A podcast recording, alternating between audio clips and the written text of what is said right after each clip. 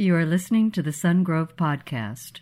For more information, please visit our website at sungrove.org.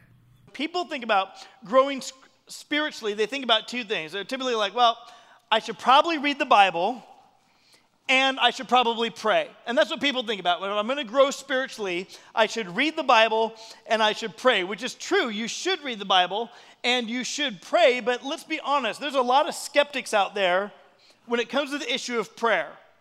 Like literally, I have a friend who I would talk to about different stuff, and he's like, honestly, I'm just, Dave, I'm just not sold on prayer. I said, well, why not? He says, well, listen. He goes, I think that people pray, and if it happens what they were asking for, then they say, oh, prayer did it. And then if it doesn't happen, then what happened then? He goes, Does prayer not work? Like, what happens when you pray for something and it doesn't happen? It, you know, you're just going to blame prayer. So he said to me, he goes, So for me, I think prayer is really circumstantial and just way people interpret life. And I wanted to say to him, man, you totally misunderstand the point because a person who does that is like the person who looks at God as their vending machine. And they're like, God, I'm putting in the money and I'm pushing the buttons and if all of a sudden, it's like, I, am hoping that it's on the way, the answer to my prayer is like the Doritos fell and they're coming halfway down and they turn sideways and they stick in the glass and they don't get down to the bottom where you can get it and you bang on the on the vending machine. You're like this vending machine doesn't work. You're like why? Why is it you know what's wrong with me that i don't get what i put in the vending machine? And sadly that's the way a lot of people look at prayer and then they give up but I think we completely misunderstand the point because prayer is just a, people have expectations when they bring prayer, when they think what prayer is supposed to accomplish and what prayer is supposed to do. They bring expectations with them. And that's not looking at prayer at all. And, and Jesus, at this point, his disciples are following him around. They're looking at Jesus like a rabbi. They're saying, We're the disciples of this particular rabbi. And they're seeing other disciples, people following other people that are kind of uh, rabbinic in that time, in that day, in that age. And they're looking at, like, for example, John the Baptist. And John has some disciples who had followed John around. Many of them left and actually followed Jesus, which wasn't a discount to John. It was just that Jesus is a king, and John always said, Less of me, more of you in regard to Jesus. But they looked at the disciples of John, and, and they would see that John was teaching them how to pray. And then they're watching Jesus, and as Jesus is going about his ministries, he's being a miracle worker, as he's being a healer, as he's going about his ministry, oftentimes Jesus would just start praying. He'd look up to the heavens and he would begin to pray. And they're asking a question Well, Jesus, teach us. Teach us how to pray. Why? Because I think all of us in this room would like our prayer to be effective and we'd like it to be real and intimate. Not just a list of things, not just telling God everything that's going on like a diary, but we want our prayer to actually work. We want our prayer to be effective. We want to know how to pray. And so Jesus' disciples at this time are asking him, hey, teach us how to pray. And so, for us as we talk today, in order to understand what prayer is, we've got to understand what prayer isn't. And so, on your outline, you've got some fill in the blanks, and write this down prayer is not worrying out loud. Prayer is not worrying out loud. Do you realize that that's what a lot of people just think? They, some of you think that. You just think, well, people pray because they're just kind of worrying out loud and they get reassured as they worry out loud and they think that's what prayer is. And we see it all the time in our culture, right? It'll be hashtag pray for Wuhan, right? And what it means is like, oh, I'm having some compassion for them or I'm hoping for them or I'm, I'm wishing for them. And I'm worried for those people. And, so they're going to say, like, they think prayer is just us worrying socially out loud. And that's not what prayer is. It's not what it is. It's not saying, oh, you know, pray for Kobe Bryant family and the other families of the people who were affected by the helicopter crash that happened last weekend about 600 yards from my brother's house while we were in church and none of us knew. None of us knew. And if we're just going to if we're just going to worry for those families that we've never met out loud, then why pray? It's not really effective. What we're actually doing is saying, God, the God of all comfort, would you from heaven bring comfort down to those families and their losses in a way that we can't. We'll never meet those people. We don't know them, but God, you do. And, and when we pray, it activates heaven, and God's peace that passes understanding can be activated in the lives of family members of people down there in Southern California. That's what happens. Prayer is not just worrying out loud, it's effective, it is powerful. Second thing, prayer is not emptying your mind. Prayer is not emptying your mind. How do I know? Because it's a relationship. How many of you in this room are like, I got to empty my mind for me to have a conversation with somebody? Now, some of you, you got minds that just won't stop. They're just run, run, run. You got to think about, well, what do I want to have a conversation about? That's good. And you're going to have a conversation with somebody else, but you don't sit there and be like, I just need to empty myself and empty my mind if I'm going to go ahead and pray. And our culture teaches us through trying to meditate or through other things to just empty your mind and empty yourself. But scripture teaches us don't empty your mind. If you're emptying your mind, you're opening yourself up for the enemy to come along and begin to feed you lies and hoping that you'll make agreements with them. In fact, the scriptures say, take thought, every thought captive, make it obedient to Christ. It doesn't say empty your mind and, and just be, you know, completely wide open. It's saying, no, your mind is important, your thoughts are critical. Take your thoughts captive, make them obedient to Christ. Be of a sound mind. So it's not emptying your mind. You would never do that if you're going to have a, you know, in a conversation with someone. More often, you got to talk, right? You got to talk with people and you get things off your mind in a relationship. You, you have a conversation with somebody and you kind of close all the windows in your mind or, or all these things that are woven together. You kind of download them and you feel a lot better because you've had a conversation with them. Prayer is not emptying your mind, it's actually engaging it. So we identify that I am a child of God. And we're reminded in prayer that we're talking to God and that we're reminded of His Word, and we're reminded that we have access to Him. Write this down. Prayer is not wishing the universe would direct you, it's a confidence in whom you're praying to, the true and the living God. See, all the time I see like people would be like, well, the universe has decided and I just need to claim it. And so they think if I just hustle harder, if I just do more, then I'm going to receive what the universe has already, out of its generosity, decided to give to me. And it's a wrong identification. The universe, if you think about really the stars and all those places, it's uninhabitable for you. The radiation alone would kill most of us before we got to half the things we'd want to see in the sky. It was not made to be inhabited by people like you and me. The earth is so unique within the universe. The universe hasn't decided anything for you. But God decides a lot for us, and God's word decides a lot for us. It's not wishing the universe would do it. It's not that you got to try harder and that some nebulous force or that people think it's fate. So they kind of throw their hands up and they're like, well, whatever fate or the universe has decided for me, I'll just take that. And it's not. God has orchestrated the times and the places where you live. He directs your steps. He, there's nothing that surprises him in your life, whether it's your sin or whether it's your losses or whether it's your pain. Nothing in that regard is a surprise to God. It's not wishing that the universe would direct you, it's coming to a true and a living God in relationship with him. Here's why you need this sermon. I really believe that most people want their prayer to be intimate and effective. So we want to learn from Jesus how to pray as he would teach us to pray.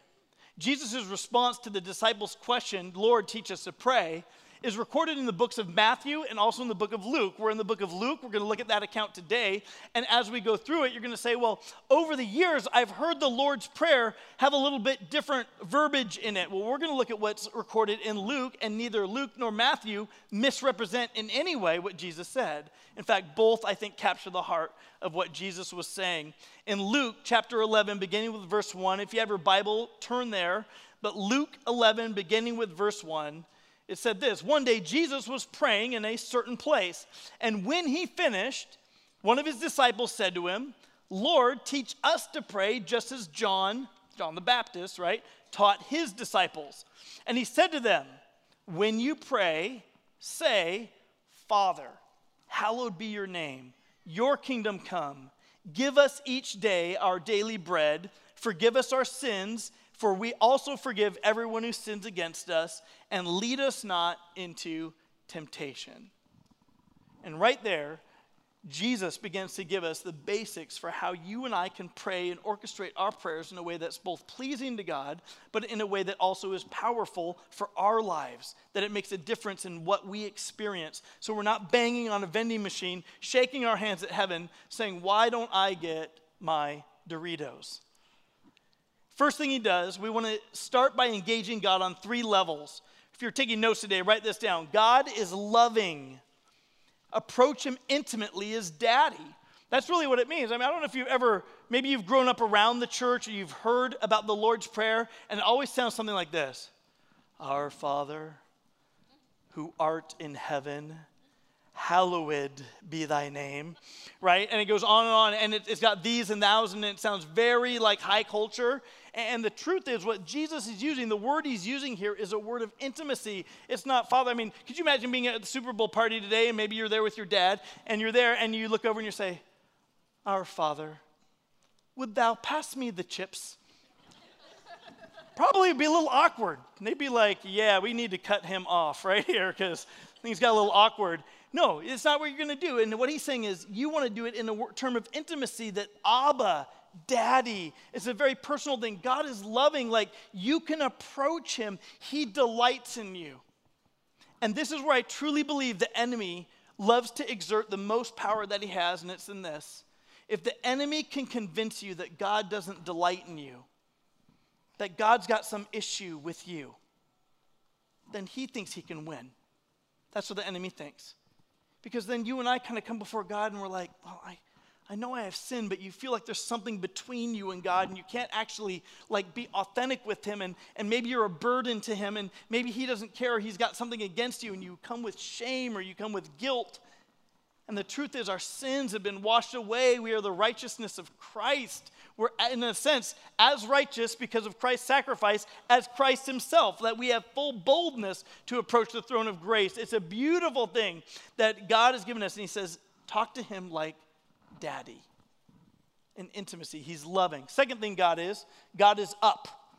He's the one in the heavens. So he's not like your earthly father or your earthly source of, of income or whatever else. He, he is the God that's up. He's in the heavens. And when you hear, like in old ways, it sounds like, Our Father who art in heaven.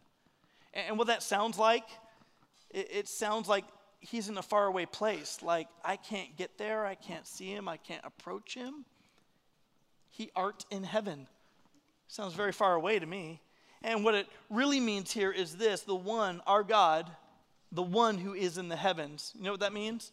That God created the heavens as a signpost to you and me that He's as available as the stars you see. Now, you can't approach the star, or go live on a star.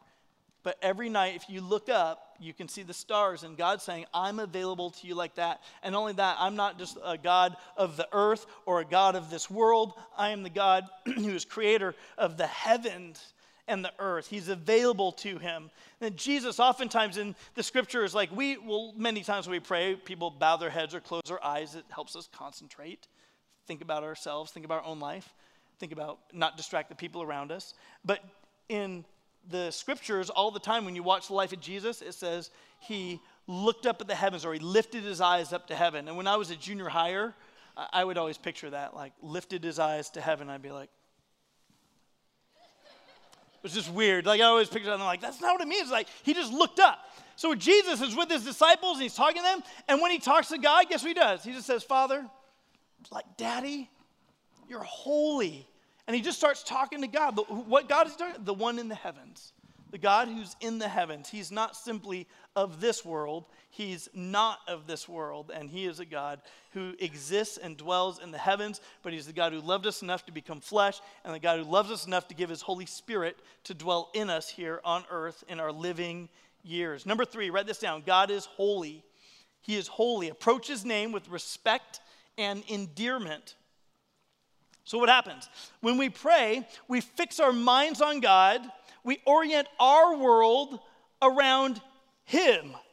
See, that's, that's what people oftentimes get wrong. They think that I got to inform God about everything going on in my world. So I just tell God, God, here's everything going on. I got to orient. The truth is, when I come to pray and when I acknowledge that I can access my daddy and that he loves me, he's delighted in me, that's how God feels about you. He delights in you. You come to him. He's delighted already. You've just come to He's just delighted before you said anything. He's delighted you've come. And you just acknowledge, God, you're the one in the heavens. You're holy.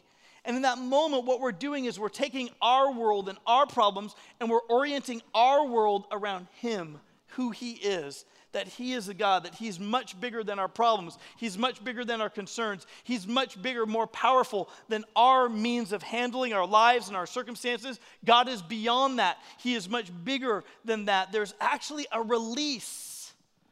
Isn't it beautiful that you don't have to come and be like, God, I got to tell you like every single thing that's going on in my life, like you're writing to a diary? Instead, you're just saying, God, this is, this is me, and I'm bringing myself to you, my daddy. There's a release. Like, God, God, I've got problems. I've got weaknesses. I've got issues. But God, I'm bringing me to you, and I'm remembering who you are. You're the one in the heavens. You're the one who's holy. And God, there's a release of that. You know what? It's not all up to me. I've got support. I'm coming to a God who delights in me. Isn't that freeing? It's a beautiful picture. So we approach his name with respect, but also endearment. That he's not an evil God, that he's not a sick and wrong punishing God. He's not like some of the gods you would see in Greek mythology, but that he's holy. He's right. Isn't it nice to go to the God who's right? He's just right all the time. He's right. If you're going to go to somebody, go to the one's right. And he loves you and he cares for you so, right away, we engage God on three levels that we can be intimately, that He's the one who dwells in the heavens, that He's holy. And now, Jesus instructs us in these asks. So, there is the point where you and I, when we come to pray, we should ask. We have needs. We want to be honest about what's going on in our world. And so we're going to ask God some things, and Jesus gets right to them. And write this down. Number four, in spite of all that's going on, we remain confident in God who is bringing his kingdom on earth. Oftentimes you'll hear this, uh, you'll hear this, that it'll say, Your kingdom come on earth as it is in heaven, the Matthew account will say. And the point is this that the kingdom of God that always is working, that always exists, is to come down and be active at work on earth as it always is in heaven, but active on earth. You know who the kingdom of God comes through on earth? Started with Jesus, and then when he gives us his Holy Spirit, the kingdom of God has now come to earth and it's worked out through his people, the church. God has called you and I to be kingdom workers, to be ones who are about his kingdom. But the truth is, we got to come before God with weaknesses and requests and all these things. And we're saying, God, I'm bringing who I am and I have needs and issues and I'm going to bring it. But God, what I really want, the deepest part of my heart really wants, is that your kingdom is done, that your will is done on earth, because it's always done that way in heaven. His kingdom is going to come and work and be in us and work through us. So, his authority and his action and the presence of God, we want it to be all around and working on earth. So, he says, It's your kingdom, it's not my kingdom. But what happens all the time when you and I pray? It's my kingdom, it's my kingdom, it's my kingdom, it's my kingdom. God, do for me. God, do this. God, you have to do this for me. And it's not even a give and take. It's not opening myself that my life and my pains and my circumstances and my troubles can all be used to the glory of God and His kingdom. But it's people trying to say, I want relief from everything, I want a problem free life. And Jesus reminds us that it's so healthy for us to pray, God, your kingdom come. Your kingdom come. Write this down. Give us today the bread that does not run out. This delivers us from the fear that we will not have enough. Will not have enough. Give us today the bread. What kind of bread? The kind of bread that does not run out. In fact, if you literally translate Jesus' words here, this is what it says. It doesn't say, Give us our daily bread. It says, Give us today the bread that does not run out. Now remember, any Middle Eastern person, especially a Jewish person, would remember that when the Israelites left Egypt, they were freed by God under Pharaoh's reign, and they went out into the desert and they walked in the desert, and they're like, How in the world is God gonna feed over a million people in the middle of the desert where you don't see an animal for like forever. And so, wh- how is this going to happen? And they woke up the next morning, and on the ground was some stuff and they didn't know what it was. And so they walked up to it and they said, hmm, manna. And the other guy goes, I don't know. You know why? Because the word manna means, what is it? I don't, you taste it. I'm not tasting it. you taste it.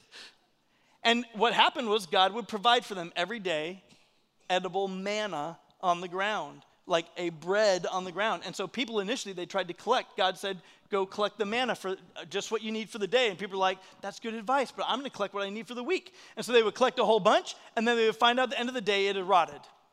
And God would just give them every day what they needed for that day. Why? Because He knows human nature.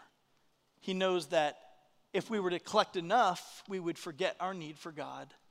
And God wants to give us today the bread that does not run out. I like that this bread is our bread. Give us our bread. It's not my bread. It's our bread. What do we need? What does his church need? What do his people need? It's not merely food, it's the reminder and request that God alone is our source. What does it mean? You've not been orphaned. All the time, people are worried it's going to run out. My money's going to run out. My time is going to run out. My health is going to run out. And God's saying, Come to me and ask today for what you need. And I'm your source. I'll be your source. See, and that's the hard part because people all the time are trying to stockpile. And yet, literally, tomorrow I get on a plane. I'm going to fly to Thailand. I'm going to be there at a conference for ELIC. And then I'm getting on another plane after a week. And I'm flying to India. And we're going to be with little kids in our villages that people here are sponsoring one to one so that these kids get clothed, they get fed every day, they get educated, they get the chance to either become nurses or go into IT or to, uh, to actually uh, do textiles like clothing and uh, and they it's amazing amazing work. And i'm to be like the happiest guy on the planet going and seeing some of these kids because just of the work that our church is doing there. And by i mean our church i mean people who sponsor. I don't just mean generally our church. I mean if you're sponsoring a kid in india then it's just phenomenal. We're going to go see your kids and it's going to be phenomenal. You think i'll be the happiest guy in the world for kids i saw three years ago or four years ago now and i'll get to see them again. It's going to be phenomenal. But again through god's kingdom their needs are being met, just what they need for today, for every day. They have not been orphaned. These are people who are forgotten and outcast by society. And in the same way, when we pray, God, give us today the bread that does not run out, it reminds us that we have not been orphaned by Him, that we have not been abandoned, that we are not alone. That if you made a request and the Doritos didn't come out, that, that doesn't mean it's going to happen to you every day that way. It means that maybe God's kingdom is going to come instead of your kingdom. And maybe He's refining us a little bit. You are not alone. Our dependence is on God and His provision. And this is where it gets tricky, and we'll talk about this in a few weeks. That we either love God or we love money, but we can't love both. And so we either trust God to be our source, God, you're going to be my source, or money's going to be my source. But I can't love both because one of those two masters is going to, in a sense, demand our allegiance. We become loyal to one of those two masters. And so my question is this Do you love God or do you love money? Is God your source or is money your source? And praying like Jesus prayed here reminds us that He can give us today the bread that does not run out. Francis Chan, who's a friend of myself, Mike Millett, we uh, go way back years and years, but he wrote a book called Crazy Love. And he wrote this book called Crazy Love about the love of God. Like it just, it doesn't make sense. It's so that his love is so great for you and his love is so passionate about you and your life that it just, it seems crazy to us because love typically has to do with performance, or love typically has to do what you do for other people, then they try to reciprocate for you. But he wrote this book called Crazy Love, and it just went crazy, that book did, and it hit like national bestseller list. And literally, he made a lot of money on that book. And he right up front said, I will take all the proceeds of that book and all of it I'm going to give to the mission work that we do for a school he had set up through his church in Africa and accountants and bookkeepers and well intentioned friends and other people came to him and said, Francis, uh, what are you doing? You're crazy. You have six kids. Why would you give away all that money? Why would you put that money in a different place? Like, why wouldn't you use it for yourself? And you're always trying to give it away. The, by the way, the joke at his, he had like sold his house, moved to a smaller house, and then sold his house, moved to a smaller house, paid off his mortgage, and uh, was living mortgage free so he could go to the mission field anytime. And the joke at his church was whenever a large thing got delivered, like they had an air conditioner delivered one day, and it was in this big, massive box, they said, Don't show Francis that box because he'll move his family into it. Okay?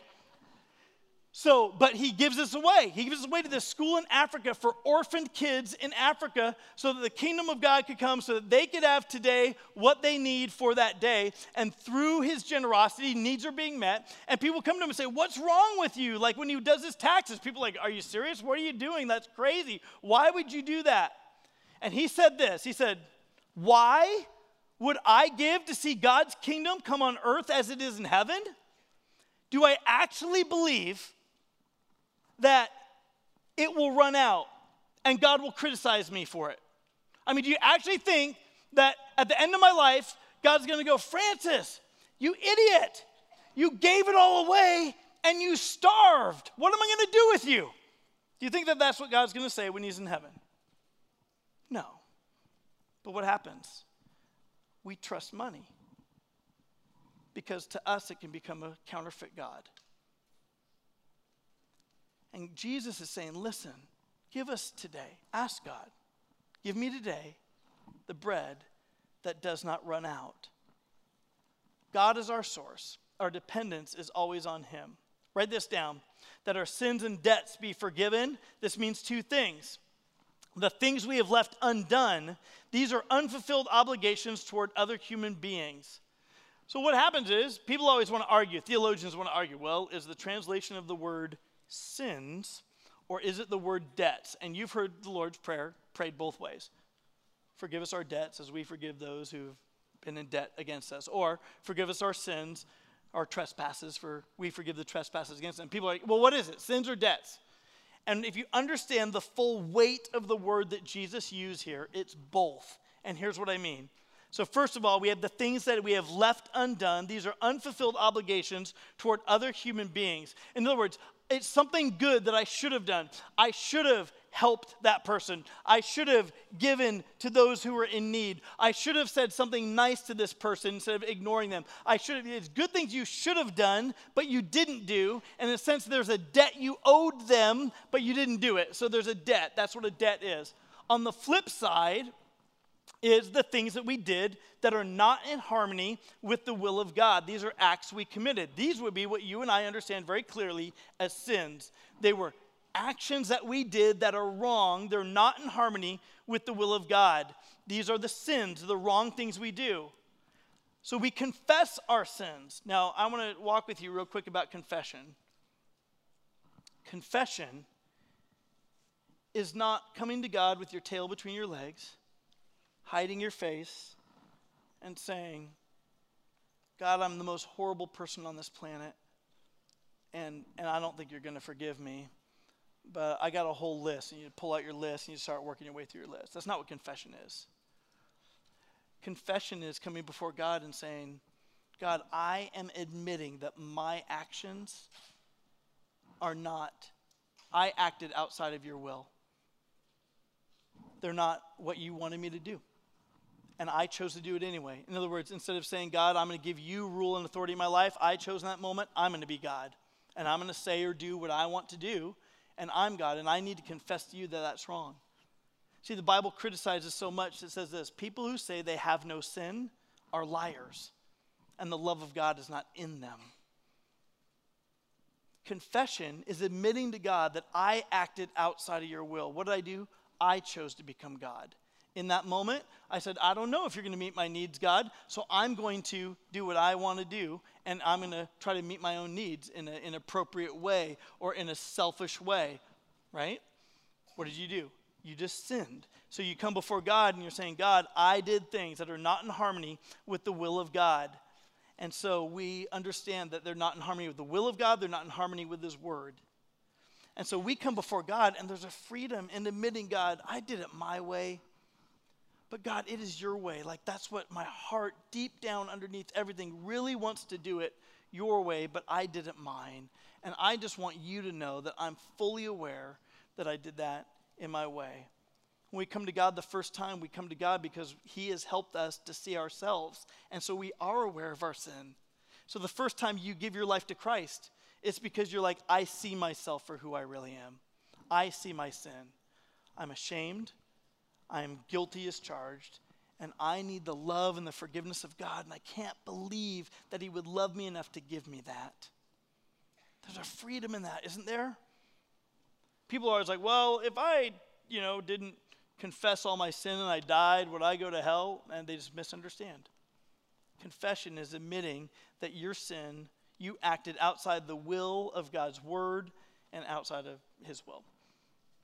Write this down. Jesus connects then forgiveness, God's forgiveness of his people with their willingness to forgive others. Isn't that interesting? That he said to them, Forgive us our sins, for we also forgive everyone who sins against us. That there's an expectation in Scripture that because you and I have been forgiven much, we are to forgive much. That just as we've received an immense amount of forgiveness for all of our sin, all of our wrongdoing, that we are to be like Christ. We are to say, I have been forgiven so much now, I receive the forgiveness of Jesus for my sin, and now I'm going to act like Jesus and forgive others their sins. What did he say as he's hanging on a cross? Father, forgive them. They don't know what they're doing.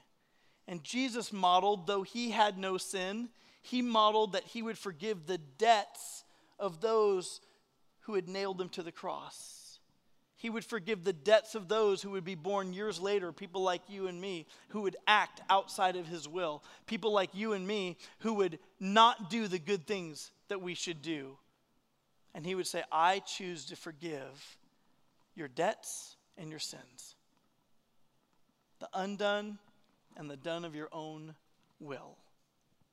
I'll forgive both. And Jesus says, My expectation for Christ followers is that you work the process to forgive other people. But let me be clear with you about this. We've talked about it before, but I want to be clear when I talk about forgiveness because most people think if I forgive, then I'm letting the person who either was indebted to me or the person who harmed me off the hook. And the truth is, they're not off the hook, they are still on God's hook. But what happens is you're taking them off your hook. You're on the hook of bitterness. You're on the hook of unforgiveness. And it takes you off that and you put them on God's hook. They're still there. They're still accountable to God for what had happened. He is not minimizing anything that's ever happened to you. But what he's saying is, I am willing to choose to begin the process of forgiveness. Why? Because as long as I'm on the hook for what they've done against me, they have power over me. And that's why you don't want to forgive them. Because if they didn't have power over you, you'd be like, yeah, they're forgiven. But as long as they have power over you, you're like, I think I need to still hold something against them. Now, let me say something. Forgiving people doesn't mean that you don't have great boundaries. You must have great boundaries. If a person's been a rattlesnake and you would really like them to eventually be a puppy dog, they may never change, right? They may always be a snake. So you need to have good boundaries where it's an unhealthy relationship, an unhealthy situation, a detrimental thing, an abusive situation. You have to have great boundaries. But what it means is this you need to start the movement of forgiveness. How does that happen? It's an act of the will. So here's like a train. Here's you right here in the middle. And here's the train the train is the engine, and way at the end is the caboose. And when you say, I choose to forgive, you don't feel like forgiving. Of course, you don't feel like forgiving. Your feelings are way back here. But you say, right now is an act of the will because Jesus forgave me of everything. I'm going to begin to choose to forgive. And so I choose to forgive, and it starts to move the train and then you feel like I don't feel like forgiving, and they, a memory comes up or whatever, and you, I got to choose again, and you just keep that train moving, you just keep those cars moving. Every time you choose to forgive, and over time, guess what happens? Your feelings catch up because the power of that person over you is now gone through the power of God through forgiveness, and you're free. And that's where a person can actually have compassion against someone who owes them they choose to forgive, and the power of the sin against them is now gone. Would you like to be free? then begin to be like Jesus. You start the engine, action of the will. I choose to forgive. Write this down.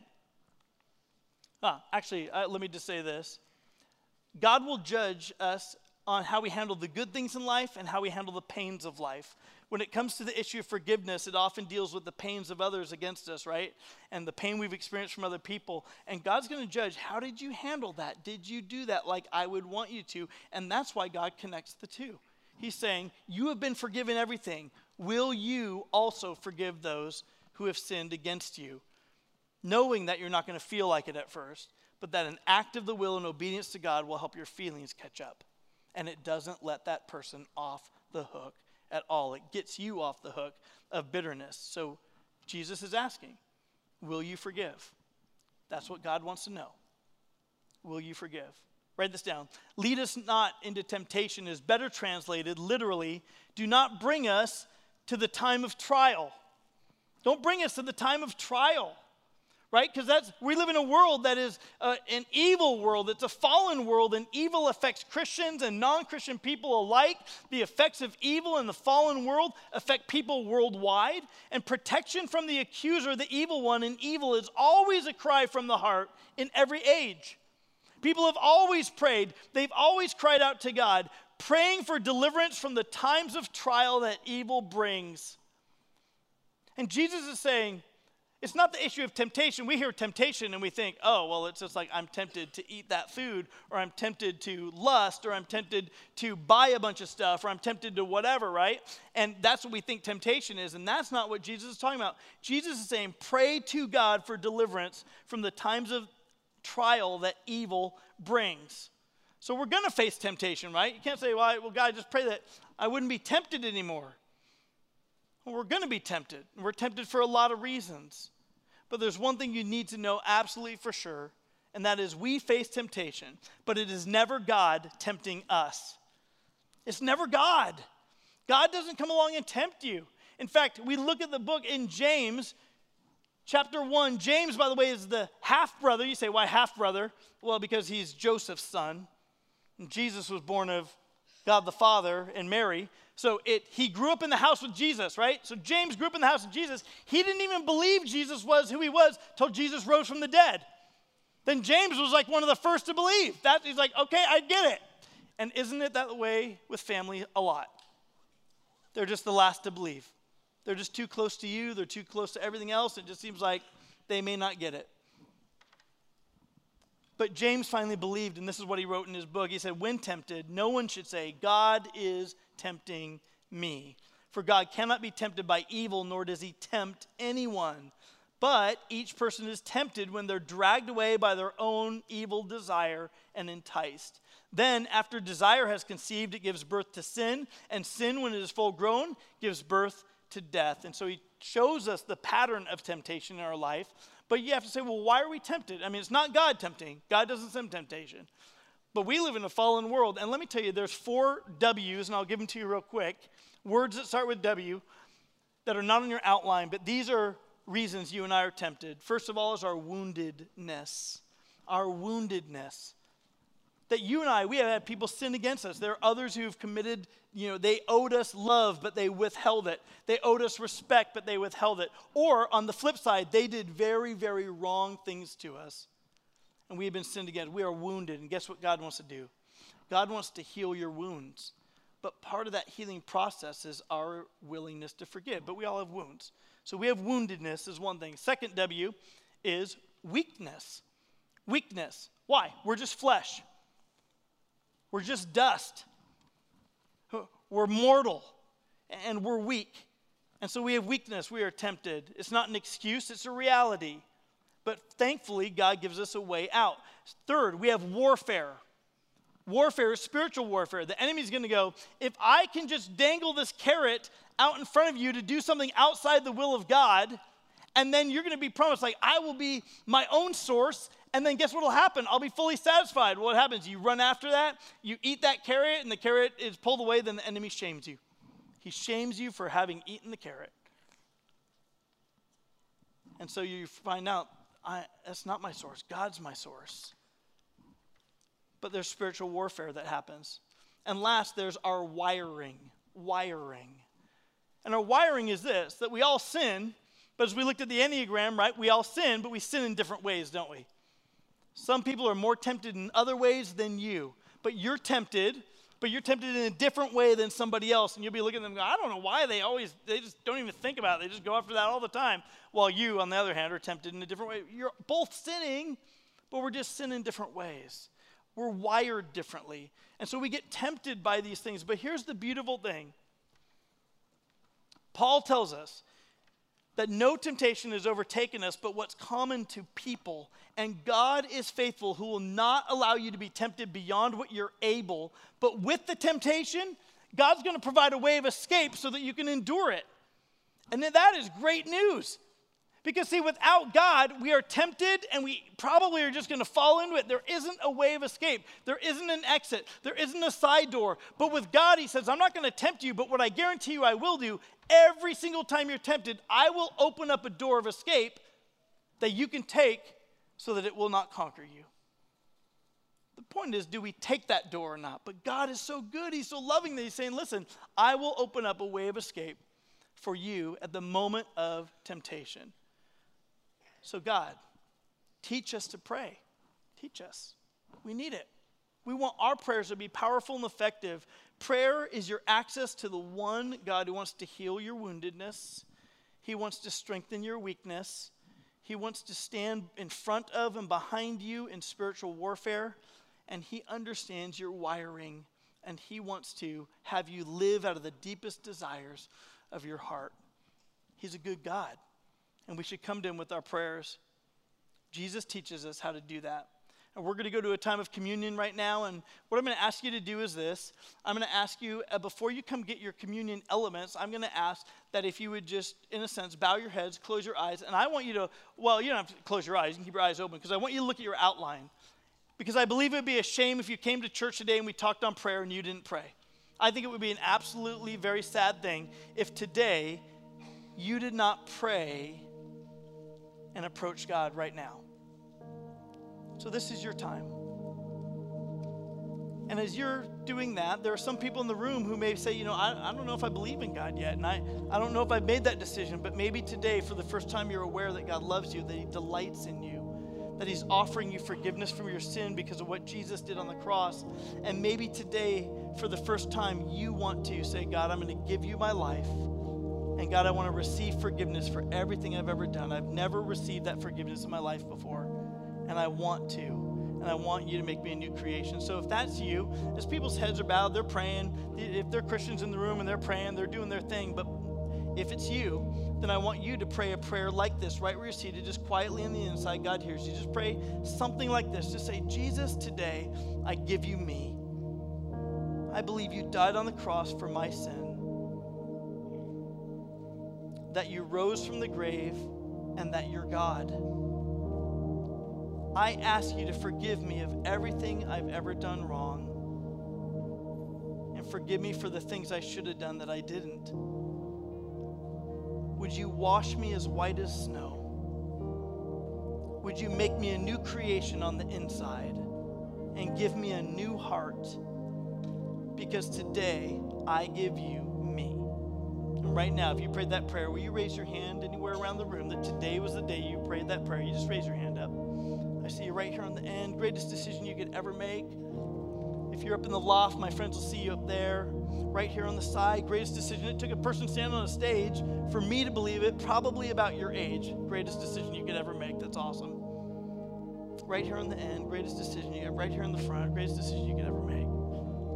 Father, I want to pray right now for my brand new brothers and sisters who, just like us, at some point in our life had to make a decision to follow you. Jesus, teach us to pray, teach us to follow, teach us to be your people. May your will that is always done in your kingdom in heaven be done on earth. We pray in the powerful name of Jesus.